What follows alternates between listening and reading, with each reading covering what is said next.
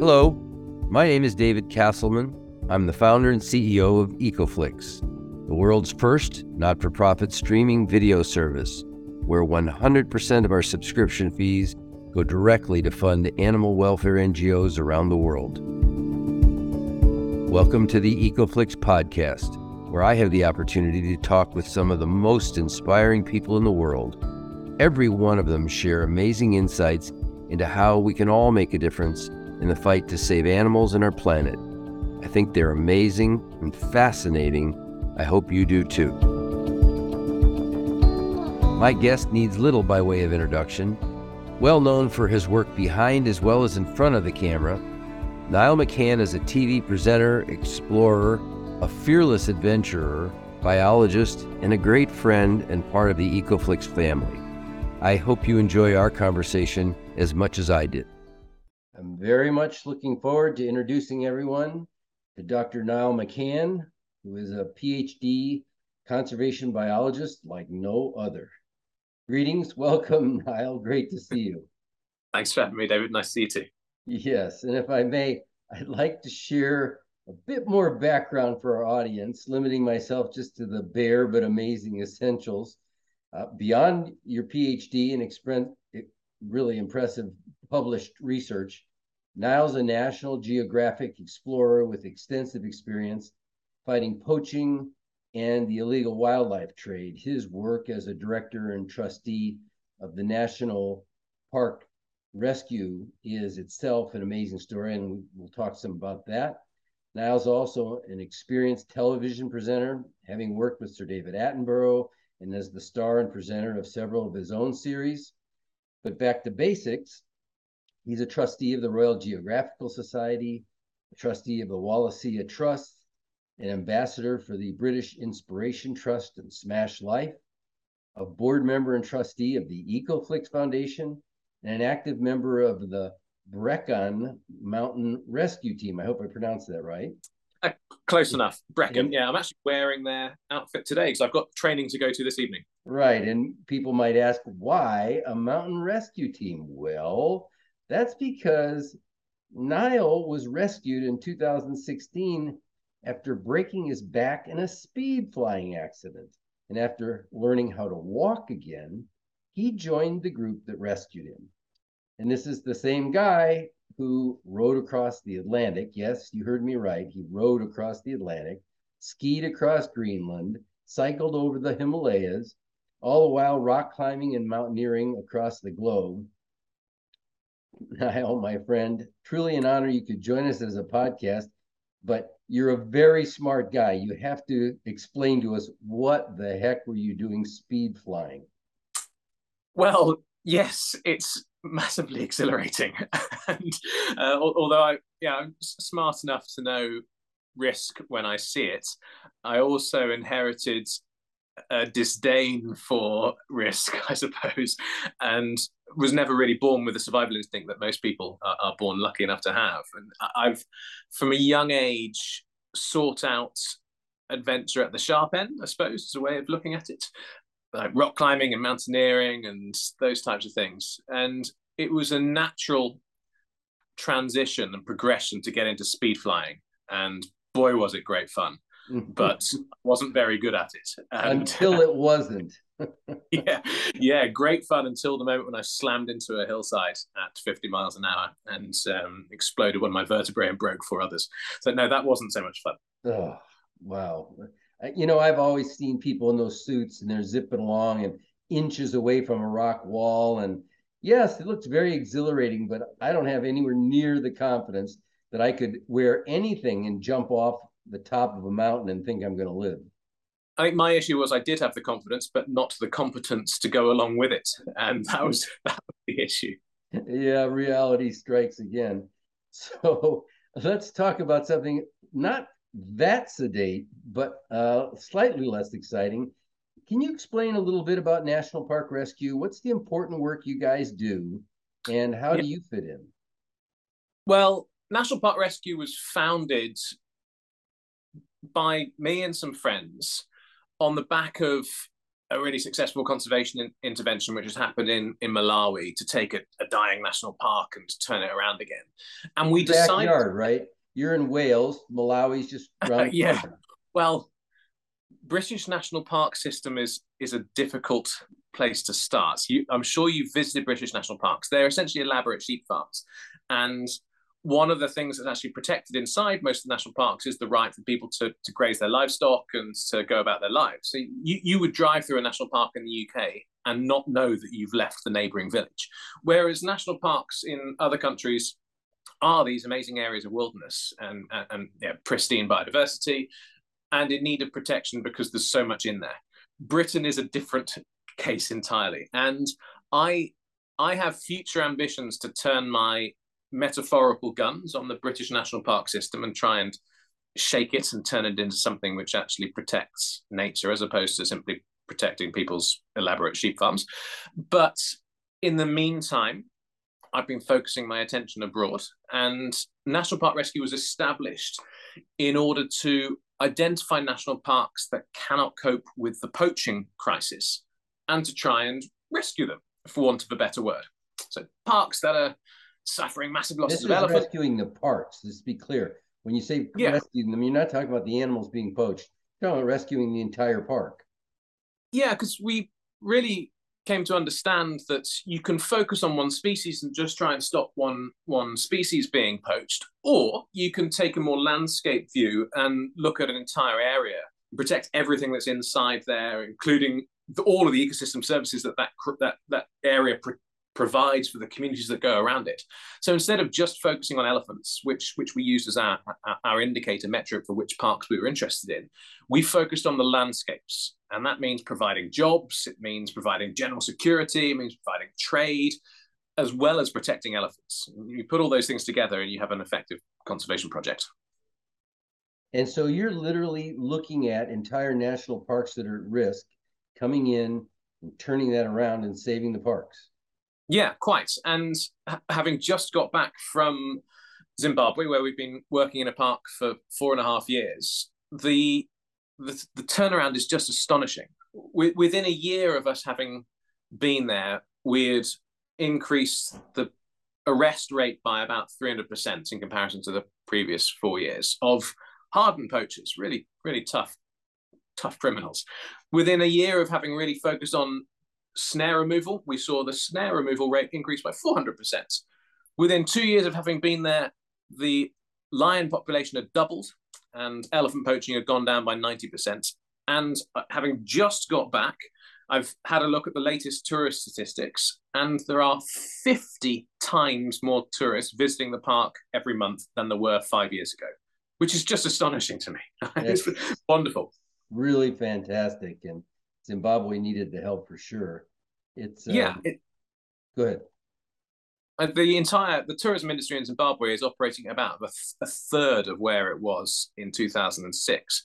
But if we're now looking at like orders of magnitude more tourists in Chizarira, the park where we are, than were there five years ago, that that park is now a, an outlier success story, and long may that continue. For me, it's that's the real that that that's the proof of what we've done is is now working. We got the security situation stabilized. We provided local jobs. We got the local economy thriving.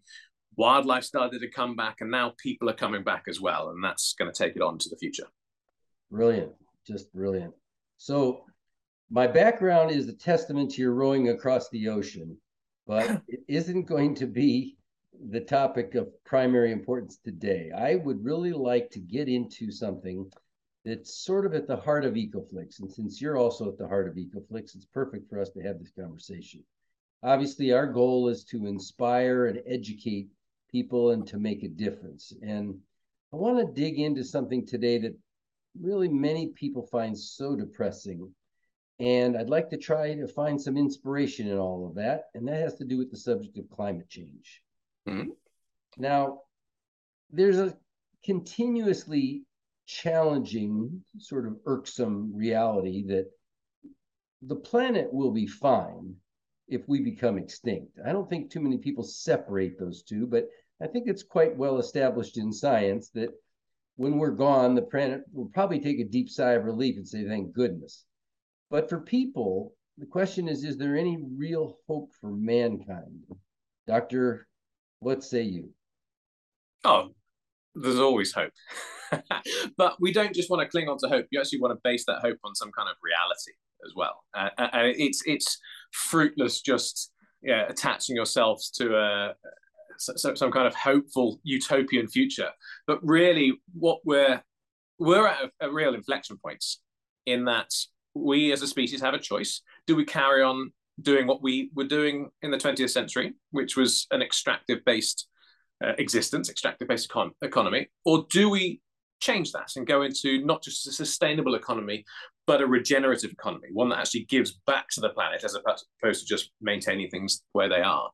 And all signs are that the world is slowly coming to the realization that this is not just the right thing to do, but it's also the financially prudent thing to do as well.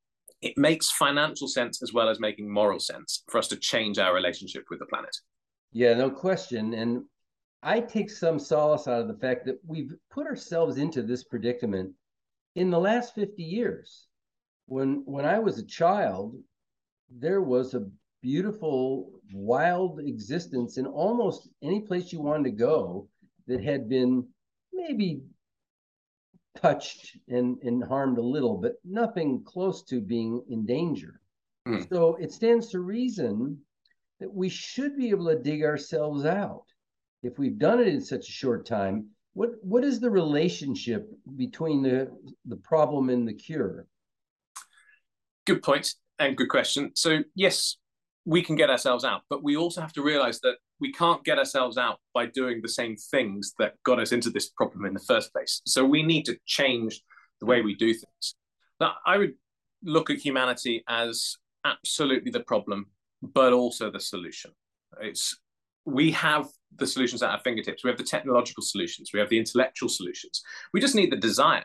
And there's an overwhelming desire amongst most members of the public in in at least those places where you're not struggling to feed yourself on a day-to-day basis to try and live in harmony with the planet in places where people are just struggling to live they don't have the flexibility to think about conservation or environmentalism because they're worried about where they find their food so what i see as absolutely beholden upon those of us that are living in in wealthier nations is to provide the globe with the security to think long term we need to have a long term mentality to the planet as opposed to just thinking where our next meal is coming from yeah, and a lot of that has to do with the realization of the people that they actually are the cause of something. I mean, I think there is a good deal of public awareness developing, not nearly enough, but much more than there was, say, five years ago, that climate change and all the things that we're seeing now are not an accident. They are related, and we're right at the root of them. But Robin Hanbury-Tenison said something on his podcast, which uh, I thought was really significant. He was talking about another scientist who felt that we actually needed a climate related disaster that was more severe, mm-hmm. severe enough to scare people into believing and taking action. What do you think about that? It's an interesting thought, but I would ask him what's more severe than a third of Pakistan being underwater this this summer? A third. And Nigeria now we're looking at not quite a third, but not far off is underwater. A third of a country underwater is insane. What, what I'm, I'm sure the scientist that, that Robin was referring to was thinking of is it needs to happen close to home. And people's issue is thinking of this thing as being slightly distant. But more and more people are now being caught up in annual extreme weather events, or fires or storms, that, that climate change is no longer something distant that happens in far off places. It's now something that happens to all of us. And all of us can have an impact on it. I think to begin with, people thought that that just meant turning off the lights or only boiling however much water you need as opposed to boiling a full kettle every time and, and maybe driving a hybrid car or an electric car. And that stuff's all important. But really, the seismic shifts happen in other ways. They happen in how you vote, principally, how you use your labor as a member of the workplace, and how you consume, what you buy these things make an enormous difference when affected across a large number of people. If everyone in your neighborhood votes for politicians that put the environment first, then the environment will be put first. Well, yes, and that's that's something I want to talk more about because yes, there are more and more believers as opposed to the skeptics, but there are still so many skeptics, and I don't think there's a recognition that if only a significant portion of the population made small but meaningful changes in their life, it would make a massive difference. I mean, we have, as you know, on the site, a, a little trailer we developed. People were saying, of all races, sexes, colors, what what difference would it make if I did something? What hmm. difference can I make?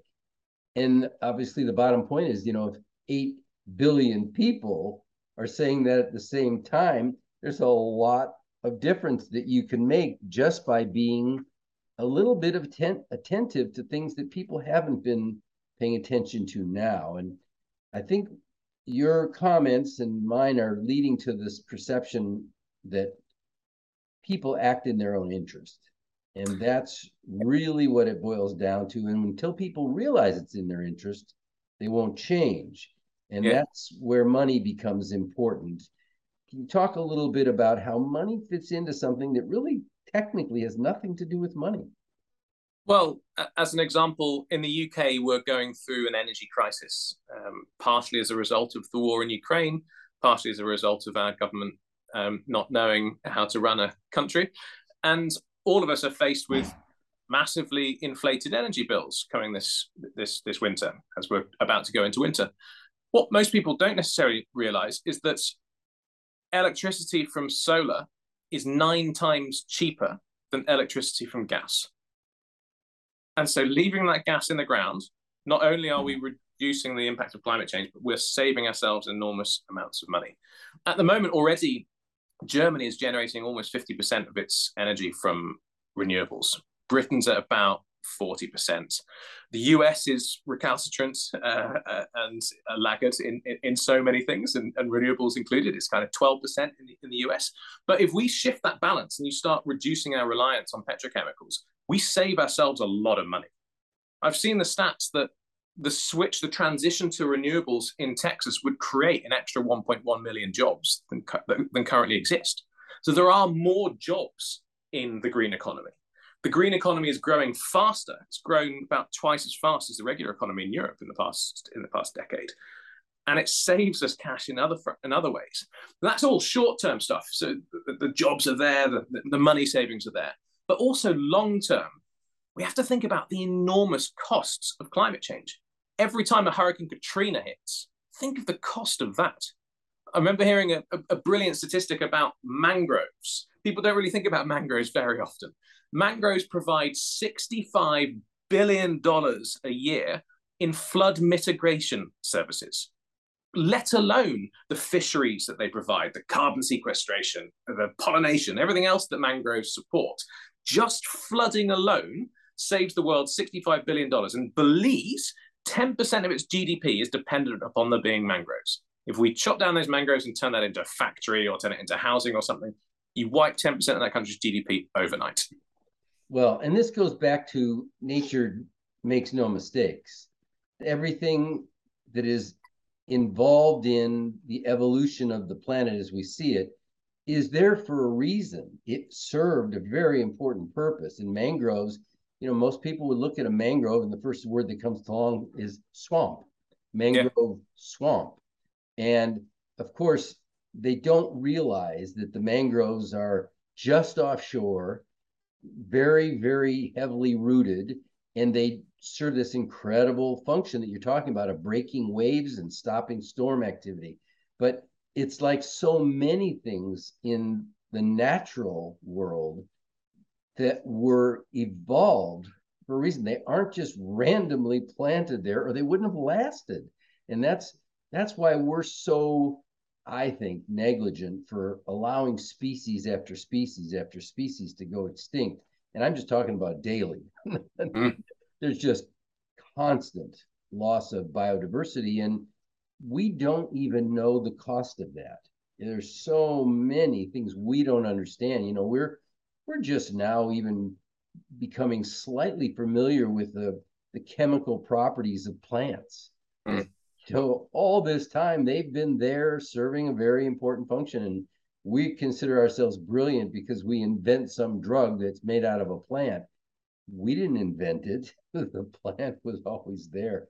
So, but back to the concept of money, because I find it very amusing, but also valuable to know that this is what people value. People mm. see money as the most important thing. I personally think that if everybody was relatively equally sustainable, they all had food, they all had water, they all could live their life, nature would be clearly recognized as the most valuable thing. It provides all those things.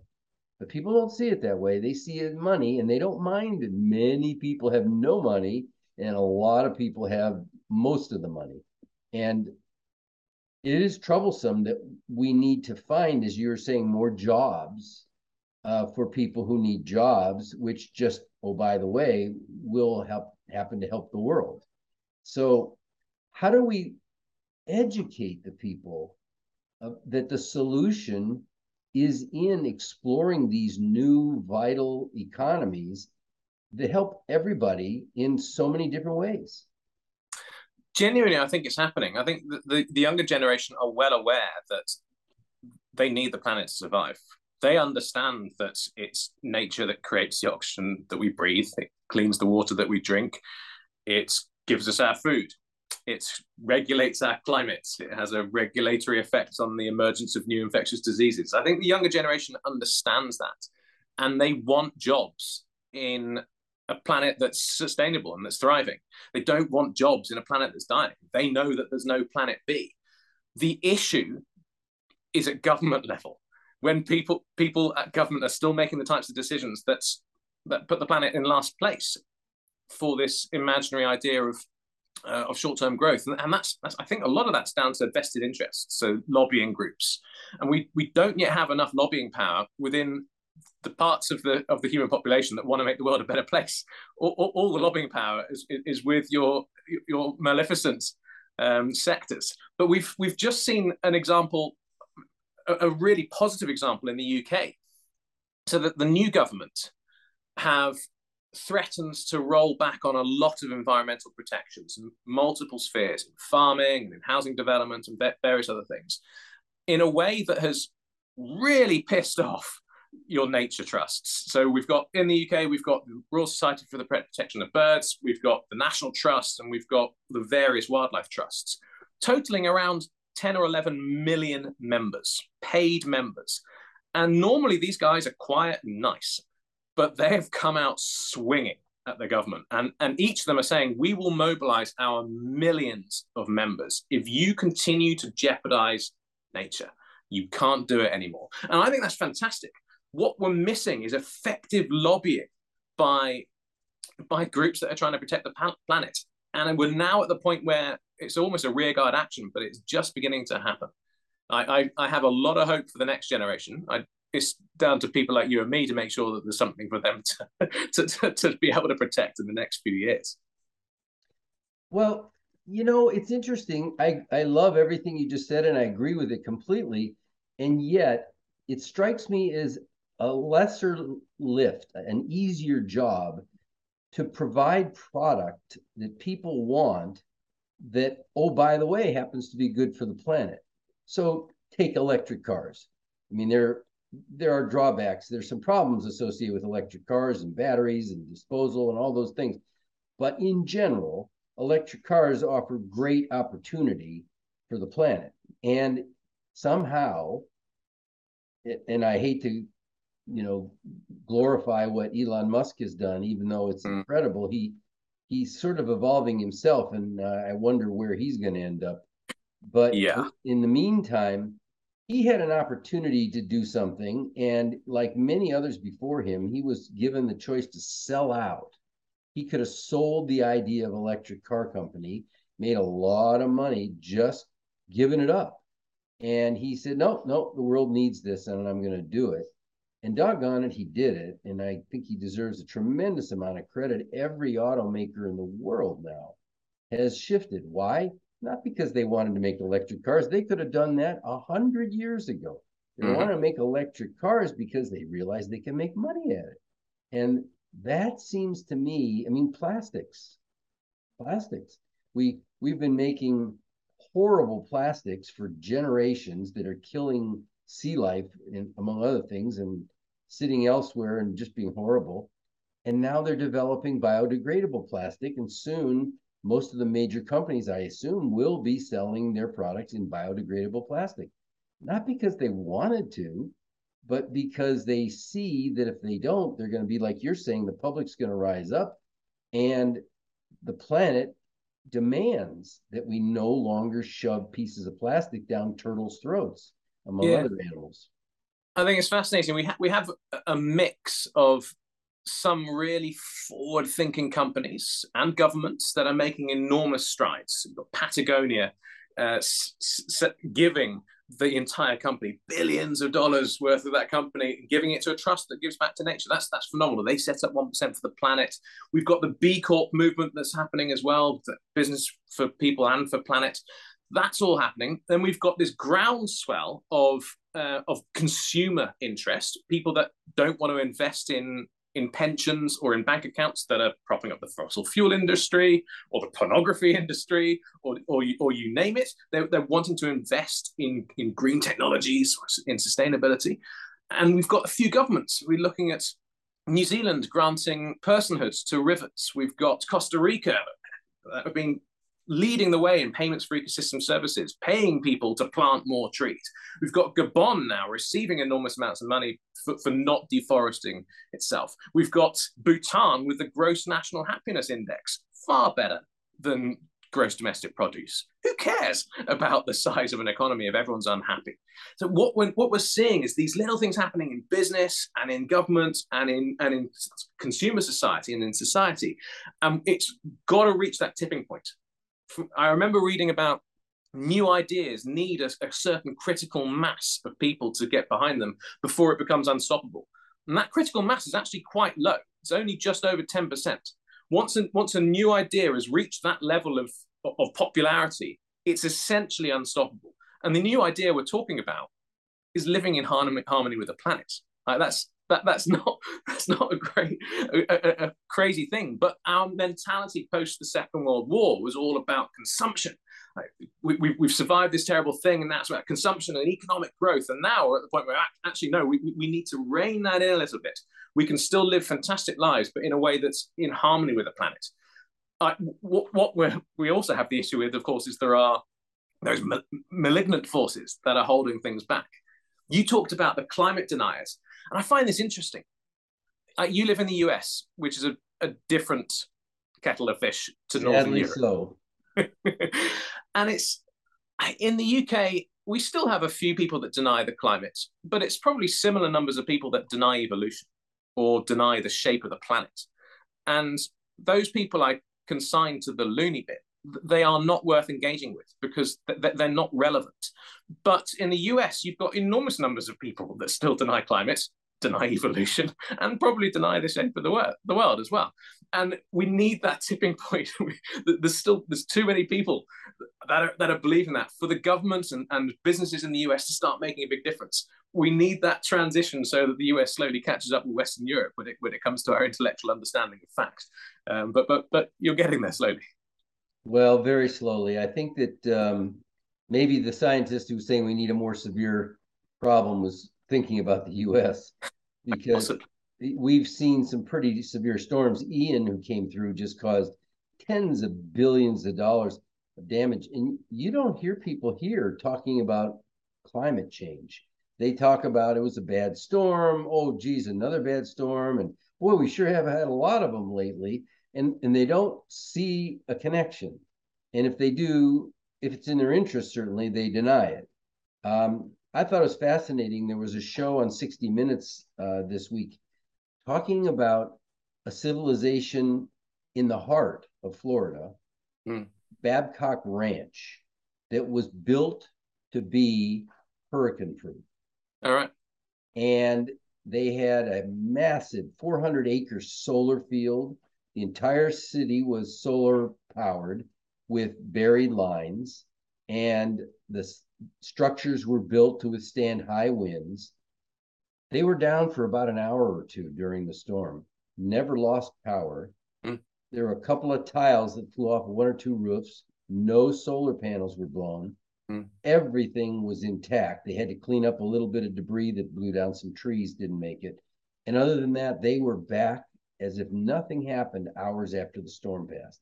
Now, this proves to me at least that we can do this. And they they built this community with what I would call 50-50 vision. I mean, it's not 2020. You couldn't see the storms coming. Just check your calendar. I mean, everybody knows. And yet they weren't doing anything. And this one community, I mean, literally one community, did this amazing work to prepare, and they didn't have a problem. Now, they didn't have as much of an issue with oceans rising uh, but they built the community with that in mind.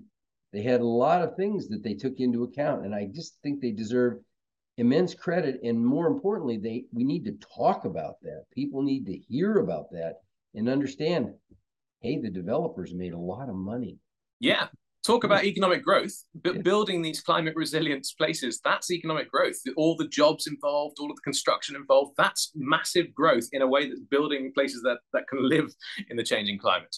Right. And that's why I think the focus has to be because I don't think we're going to change people from being very centered on things like money and no.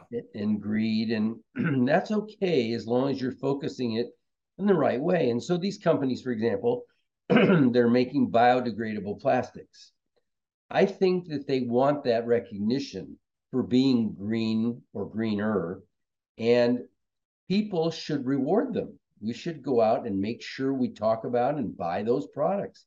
Um, but there's a whole other side and dimension to this that we haven't touched on yet, which, you know, maybe we can kick off this part of the conversation by you explaining sort of how our air and nature are part of what we are, how even biodiversity contributes to our environment. I don't think very many people understand that. And then I want to talk some specifics, but you can give sort of the overview of where the air comes from and how it is that the hydrological cycle works, those kind of sort of basic things for a biologist, they're way over the head for most of us. I'm sure most people are loosely aware that oxygen comes from trees and plants and from phytoplankton, but maybe maybe they're not. I don't think so. I don't. Yeah, pretty, so.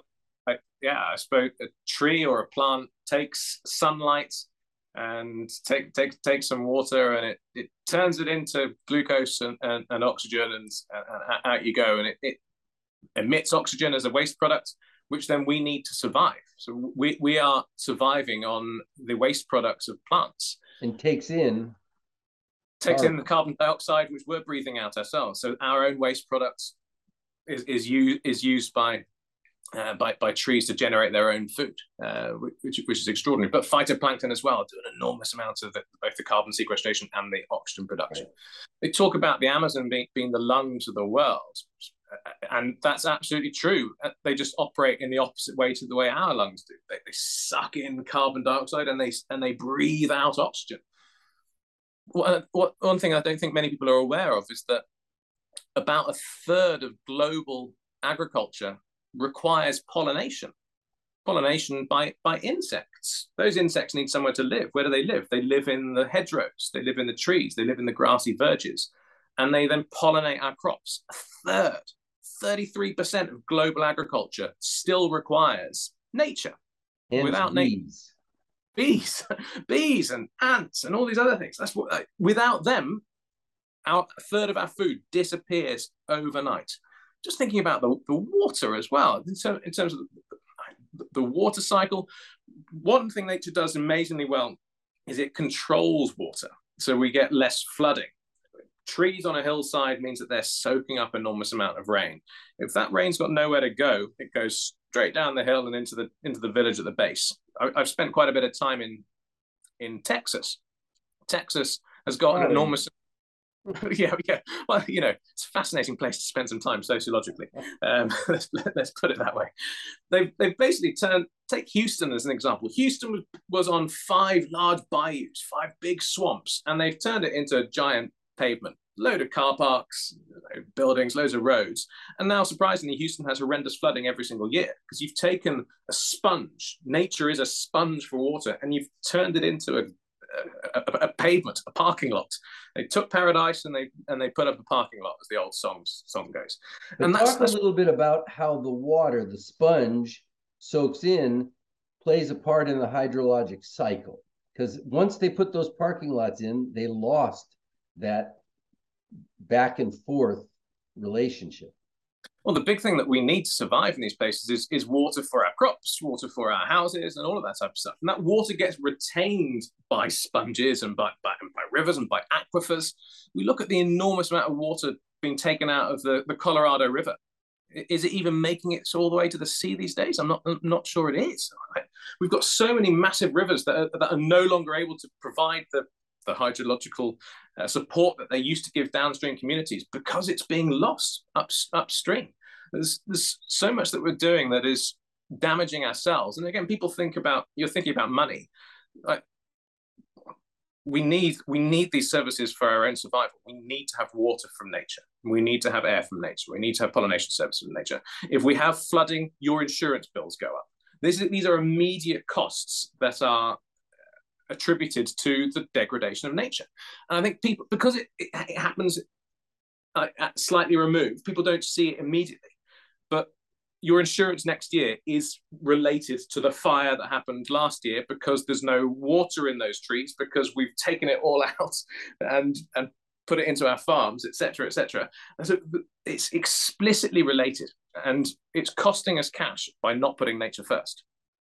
Yes, and I think that this concept of water evaporating from the earth and going up, people think it's gone. And they don't understand that when it evaporates, clouds are seeded and they carry the water, then they rain, and it doesn't necessarily rain in the same place where it evaporated. And there's a balance that water is not lost and it's a system. But when we shut down the distinct portions of that system, that that portion of the system is broken. And this is, I just think, not well understood by the average person and not talked about enough by the educated people who really could help us. So, of course, in a, in yeah. a warmer planet, in a warmer planet, more water is evaporating. So the seas are evaporating more, which means there's more moisture in the atmosphere, which means there's much more coming down as rain. This is one of the issues where you've got a positive feedback cycle from, from climate change. More, more storms, are being created by us heating the planet up and that's that's catastrophic. I often will come out in the morning and on my car outside will be a little thin film of dust uh, that's sand from the sahara which has been picked up in africa 3000 miles away transported in the clouds and deposited on me.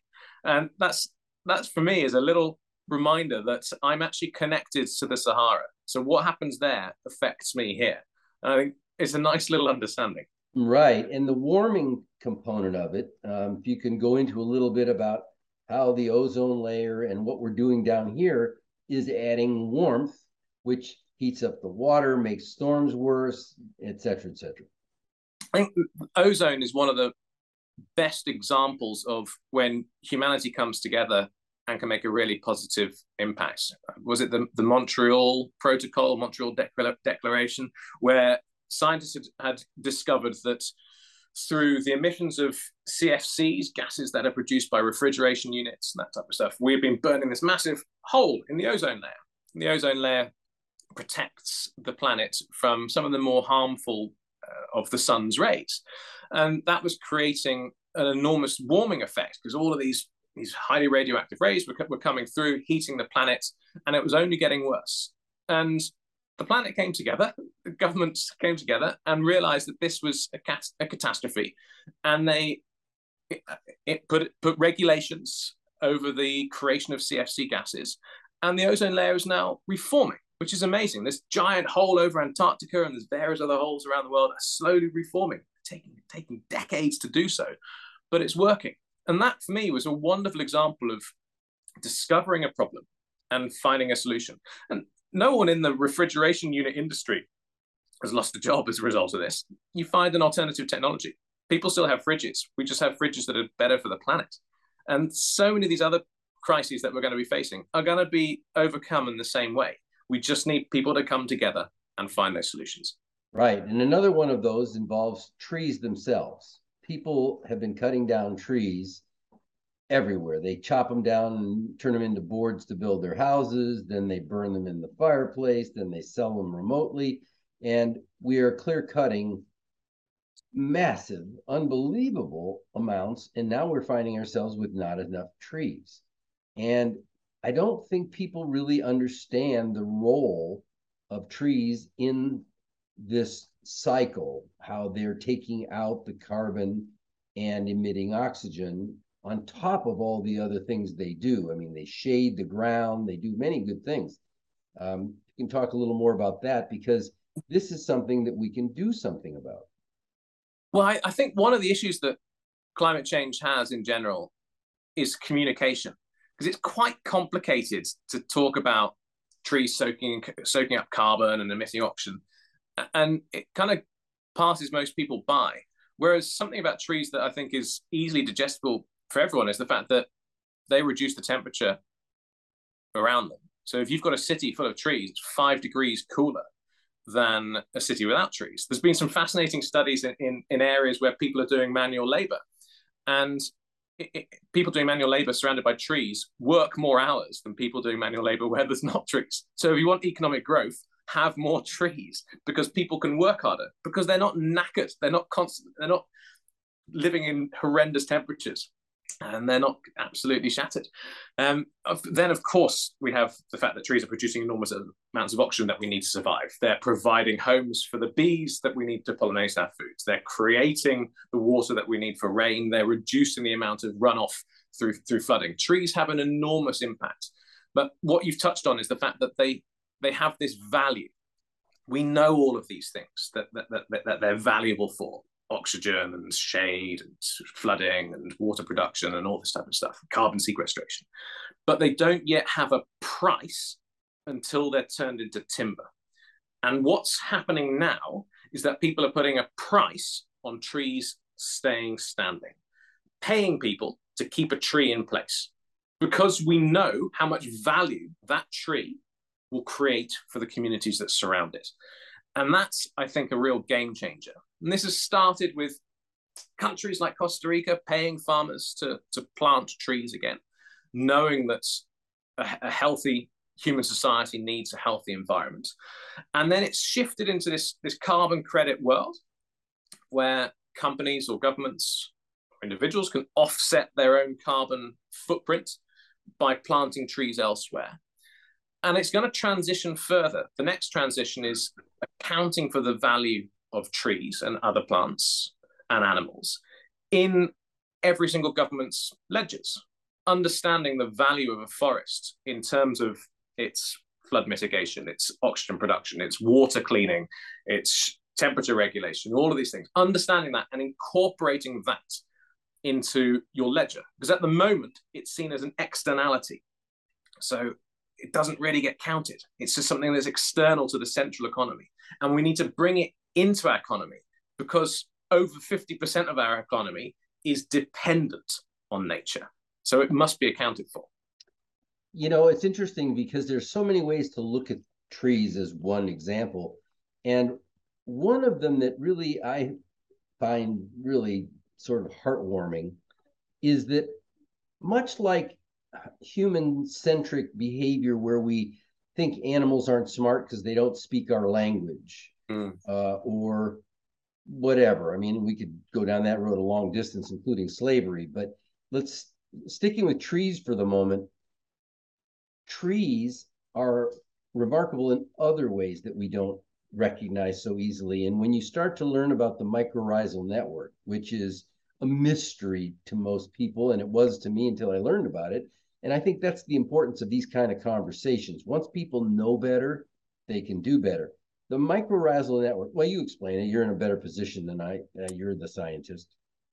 Trees are talking to each other, and they're talking to each other via connections made by tiny little fungi that live on their roots and that's spread out across the surface of the earth.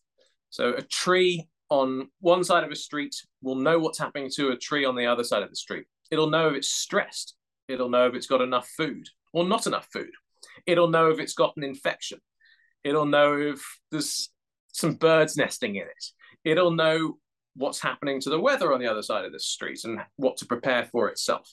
They know this because they're talking to each other through these mycorrhizal networks, these incredible intricate networks of fungi existing on the roots. And they actually share when they have babies, when the tree's babies grow around it, they fall and the seeds are planted.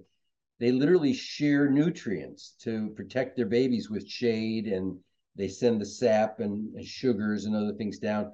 I mean, I love anthropomorphizing trees because mm. they get a bad rap and they need all the help we can get. Yes, they're not like people, but at the same time, there's so many relatable components that we really need to talk about and appreciate because you know just think about clear cutting a forest. Can you imagine the fear that must be going through the other trees that can't run?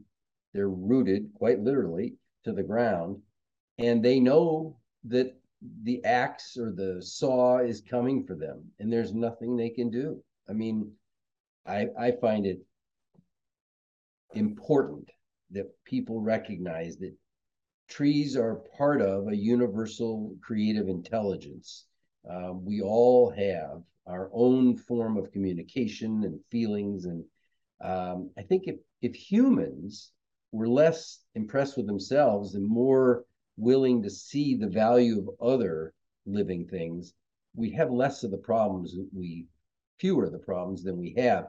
And, and we can jump from trees, which are a subject of carbon credits, to other things. You, you mentioned phytoplankton. Talk a little bit about how whales, I mean, it seems so random to most people, how whales and phytoplankton help us breathe. Whales the great whales, so your blue whales, sperm whales, humpback whales, minke whales, those types of things, eat an enormous amount of food. And as a result of eating an enormous amount of food, they poop a lot. And that poop provides the substrate for phytoplankton to grow. It provides all of the food for phytoplankton. Phytoplankton are surviving off uh, the waste products of the great whales. And phytoplankton perform an enormous amount of the carbon sequestration that happens on Earth. I think it's something in the region of 50% of all, carb- all carbon sequestration is happening because of these tiny little plants living out in the, in the oceans. And they bloom in areas where whales proliferate. So where you have more whales, you have more phytoplankton because of what's known as the, the whale pump. The whales going deep down into the into this into the oceans, bringing up the nutrients, pooping it out, phytoplankton bloom, and so on, soaking up the carbon. And a team led by a man called Ralph Chami, friend of both yours and mine, have calculated that the average whale contributes something in the region of $2.1 million worth of carbon sequestration services every single week across the course of its life, which is pretty no, astonishing. More. Now Even the more. carbon credits have gone way up in value. The whales are more like six or seven million.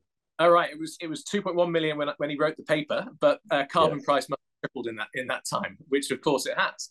And that's not even to take into account the other things that, that whales do directly impacting our economy, such as ecotourism or um, like container ships crashing into them, costing an enormous amount of insurance, all of these different things. Whales have a direct impact on our economies in ways that we're not even realizing, as well as all the indirect stuff that they do as well in being part of a healthy and functioning ecosystem, which is what the planet needs.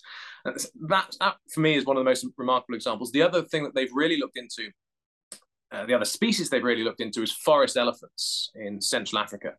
forests with forest elephants in them sequester 7% more carbon than forests that don't have elephants in them because of the way elephants browse. They, they, they remove the smaller trees, allowing these really big trees to thrive and flourish without the competition of the smaller trees around them. And those big trees suck up so much more carbon than the small ones do, meaning that these forests are hoovering up carbon dioxide from the atmosphere. And when that paper was written, those elephants were worth $1.75 million across their lifetime. Presumably that's doubled or tripled now as a result of the price of carbon going up.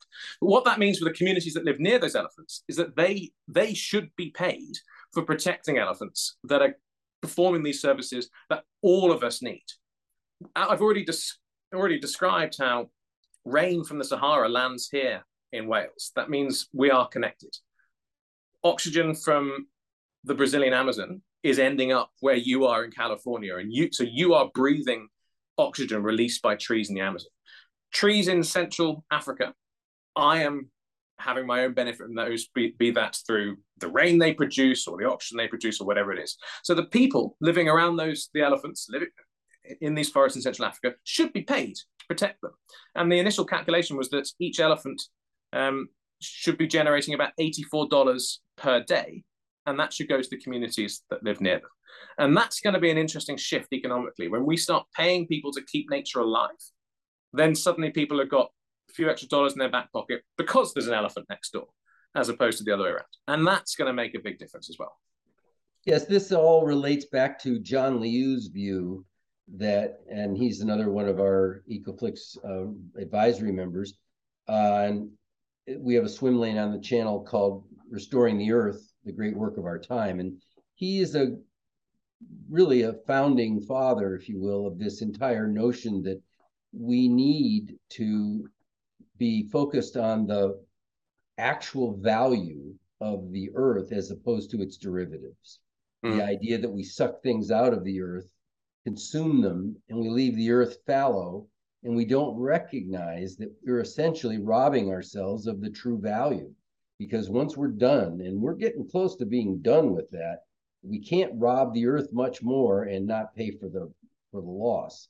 And so we really do need to start taking a look. And you know i was trying to figure out with the whales for example how do we deal with that? Unlike trees for example i'm trying to work on carbon credit program in thailand protecting the elephants which are forest elephants in thailand and also the trees and that has great value. And we're working hard on developing a nat international program as opposed to the relatively poor valued local Thai, Thai credit program. Um, but the whales are interesting because they swim in international water. And it's not like you can control them by passing a law or that you can do anything about a ship that strikes a whale in international water. By comparison, for example, they could pass an ordinance if you're in Bolivia and you strike a whale and kill it, you owe us the carbon credit value of a whale. Well, that would get people thinking in a hurry. Now, Lloyd's of London is going to put a rider on their policy. We're not paying for it if you kill whales. And next thing you know, they have to start carrying trackers to watch for the whales, which is easy to do, but it's not important to them now but I'm struggling because I don't know how to do that in international waters because nobody can really enforce that except international maritime laws. But this is the kind of thinking I believe worldwide we need to really start valuing nature. And yeah, we need the legal frameworks to support that. And you're, you're a lawyer, you, you, you know this. For, for me, one of the most important advances that's going to happen in the next few years in, in law is the creation and the implementation of laws around ecocide, so crimes against nature. We already have laws around homicide and genocide, these crimes against humanity. We don't yet have equivalents for crimes against nature. And the point that people like myself have been making in the UK Parliament and various other places is that crimes against nature are crimes against humanity.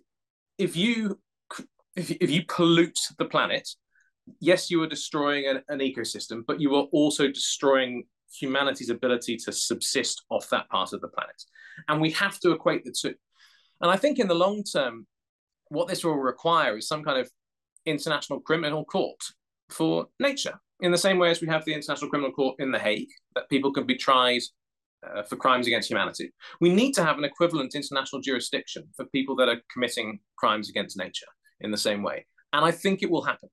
To begin with, what we'll see is, is national laws around ecocide It looks like France are very close to passing national laws on ecocide. Belgium potentially, some other countries as well are quite advanced in this.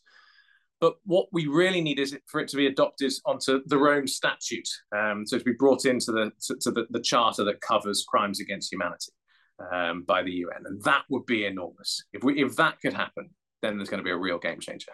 It would be enormous, and I mean, I'm just thinking of all the impediments to that. But going back to what you said earlier in the conversation, if we can get a 10% of the countries moving hard in that direction, maybe that's what it takes to start recognizing what we have to come to recognize, which is we can't afford, we can't afford to just, it's not a matter of it's incredible and beautiful and wondrous, and our kids should be able to see it, which is, of course, all true. We need nature. It's not mm. just a place we can go in the afternoon we don't feel like working it is what keeps us alive. And I think that is the, the lost piece of that message that, you know, maybe if countries were creating ecocide laws, it would be good. Enforceability is another whole thing, but very difficult. But it's but we've got to start somewhere. And and it should start with slamming some of these these damaging companies. And then long term, I think what we're going to see is is certain countries being ostracized in the same way as they are if their if their behavior is terrible in other ways. You've got North Korea is is, is cast out. Various other countries are, are really struggling to engage on an international level because of their politics. That I believe will happen when it comes to people's engagement in the environment in the long term as well. So, if Brazilian government, for example, if they continue, if, if Bolsonaro wins uh, in in three weeks' time in in the, the the second round of the election, Brazil should suffer the consequences of having a planetary damaging administration by reduction in trade. The US should massively reduce the trade with Brazil as a result of those practices. And that's what needs to happen. We need, in the same way as if with Russia invading Ukraine, companies and countries are refusing to trade with Russia. It should be the same if we're also doing things that damage the planet. Yes, and, and it's interesting because, you know, there are degrees of that um, and, mm-hmm. and there have to be warnings and there have to be sort of phase in periods and there are countries that are just dominated by foreign corporations. I mean south america is just besieged with north american businesses that are rampaging. And there has to be a time period to kind of phase that in. And with what's been missing for so long is a world recognition of things and a world commitment to the same things. We are all one. We are the world, and and we can sing about it, but until people recognize that we're connected, just like the air we breathe comes from the Amazon and the pollution that we're feeling from Japan when they have a Fukushima, all of these things are connected. And if we don't find a way to act as an international body of people worried about the global well-being we're never going to fix this. We really do have to have an an international understanding and with what's going on in Ukraine it certainly does depress. It makes you feel like uh, how can anybody not see that's wrong? And so you know it, it's going to take more evolution and we don't have enough time for that. So for the moment we have to put value on the things that are important ourselves and buy products that are eco-friendly and and do the things that will help ourselves and the planet. And that's why i call on everybody i i know. I mean just put yourself aside for a second and just think about the greater good. And if you can buy an electric car great.